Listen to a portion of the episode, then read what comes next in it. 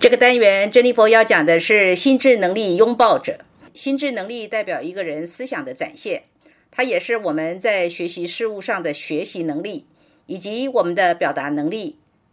还有在生活里跟他人互动上，以语言、文字、肢体语言来呈现的沟通能力。用简单四个字来说，叫做思想、见、闻的能力，以及听说、读写的能力。当一个人是自由意志拥抱者、心智能力争先者的人格配置，这个人的个人意志所需要的是缓慢的创造自己所要的今日之我跟明日之我，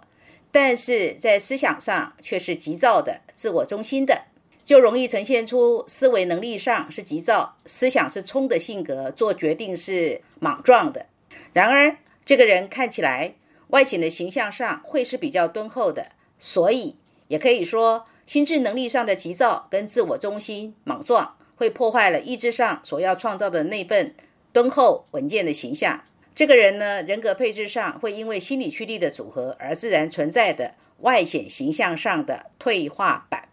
当一个人是自由意志的拥抱者、心智能力交流者的人格配置，这个叫做进化版，因为心智能力交流者的思维灵活度。可以缓解自由意志拥抱者在创造自我的缓慢性，也就是说，灵活的脑袋自然可以缓解意志上的慢半拍。如果一个人心智能力拥抱者搭配自由意志争先者，那也不错。为什么？这个人的想法会比较敦厚，可以减缓他意志上的冲动，对不对？说起话来会比较敦厚，比较不会显得意志上那么咄咄逼人，处处要跟人争先。对心智能力拥抱者的人来说。当你要跟他沟通什么，请你拿出真实的凭据，请你拿出数字，或是拿出事实，或者让他眼界为凭，因为他们在想法上对事情的诠释上，第一个他不会相信空穴来风的事，第二个他不空口说白话，以及他们也不会是想法上快速的人，也不是说话流利的人，通常他们说话是不急不徐的口吻。想事情呢，也是比较不急不徐；做决策，当然也就是稍微慢一点，呈现着缓缓的思考跟回应的步调。心智能力拥抱者的心理驱力有阻碍的，也容易是在想法上非常不愿意改变，硬邦邦的，就像一头牛一样的，让人拖不动，成为一个心智上顽固的人，固执，想法不动就不动，别人拖不动的。一个人心智能力的才华跟语言以及声音的发展特别有关，特别需要在十岁以前就要培养，十岁以前就要开发。为什么呢？因为这就是同盟需要被启蒙，不论是语言或者是知识的启蒙，同盟看重的就是幼童的启蒙。你知道小孩子的启蒙是什么吗？小孩子就是从一开始就听听周遭的声音，所以。为什么说妈妈跟小孩子的互动要怎样呢？要不断的跟小孩子讲话，不管他听得懂或听不懂，听久了他就懂了，对不对？为什么我们在语言学习上，尤其是为什么英语老是学不好呢？很简单啊，因为我们学习的方式是不对的。通常我们开始学英语是先学写读，我们不是先学听。可是母语的学习要先学听。而我们却先学读跟写，顺序上就不对了，应该是要听为优先，会听就自然会讲，会讲再学会写会读就容易多了。心智能力拥抱者的人，他们倾向于懒得改变想法，他们就是懒得改变想法，外人并不容易改变他们，很不容易，除非他们受了什么重大的刺激，不然典型就是思想见解上不轻易改变的人。然而，其实也是有好处了，好处就是稳定啊。所以社会上也需要这种思想中间稳定的人。在人口比例当中，反正就是会有十二分之一的人是心智能力拥抱者这个心理驱力类型的，而这也是在心智能力新创者的人看来都不改变想法的人，太不好玩了。那么对心智能力睿智者来说，真是不可救了！现在都已经是人工智能时代了，怎么还停留在早就应该更新的脑袋呢？对心智能力再生者来说，大概已经认为那头笨牛般的脑袋早就该送去洗一洗，看看会不会好一点，不那么死脑筋呢？珍妮佛印象很深刻的是，曾经辅导过一位心智能力拥抱者，而刚好他的自由意志呢，也是拥抱者。典型的就是他过去经商的成功经验，他就是认定自己目前所投入的研发项目应该会赚钱。虽然呢，眼前啊是还在烧钱呢，但是呢，他还是宁可相信他在研发新产品上会赚到大钱，只不过是时间早晚而已。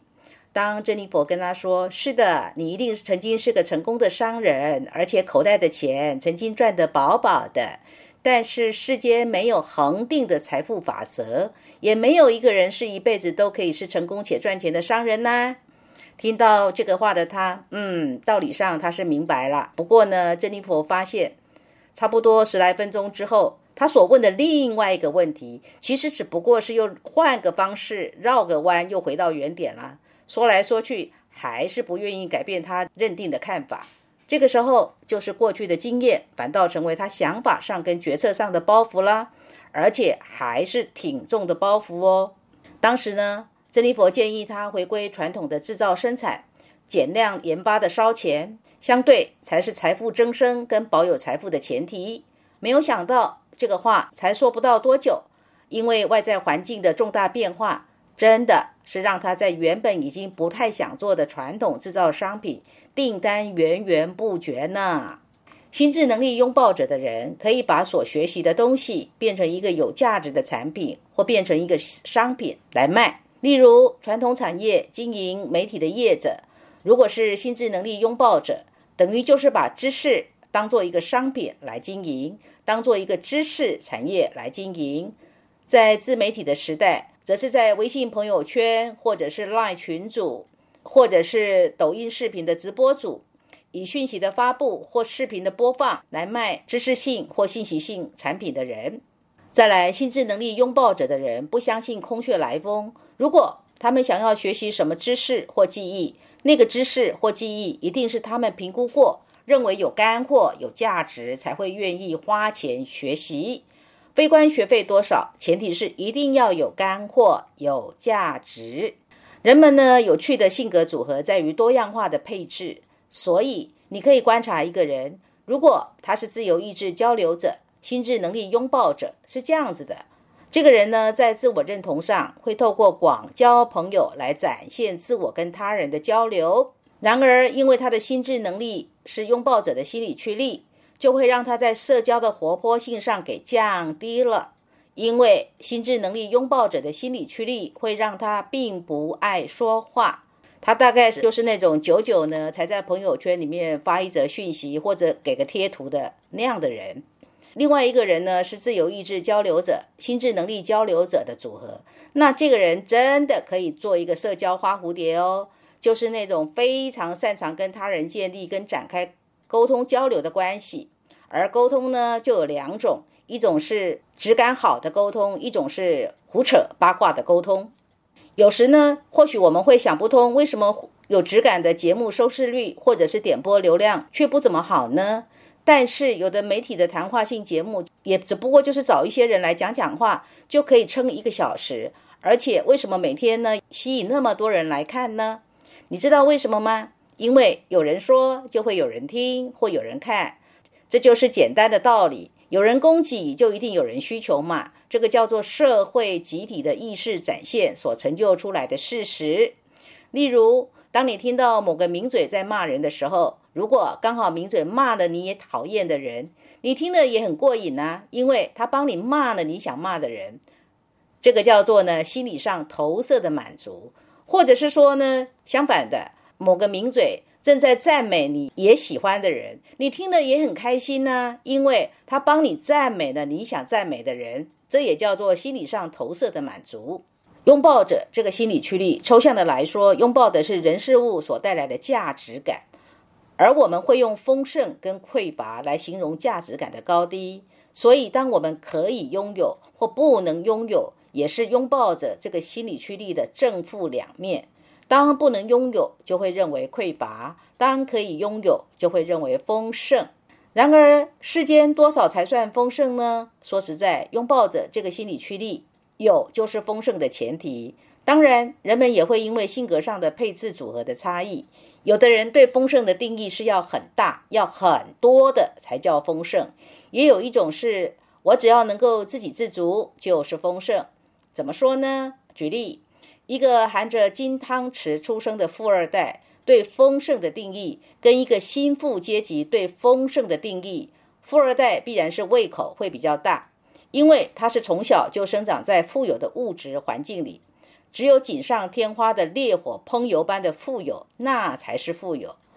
但是呢，如果又相对于又富又贵的第三代来说，那么丰盛的定义还要有几代家族的贵气在里面，不然单单只有财富还是上不了台面的，还是不够丰盛的。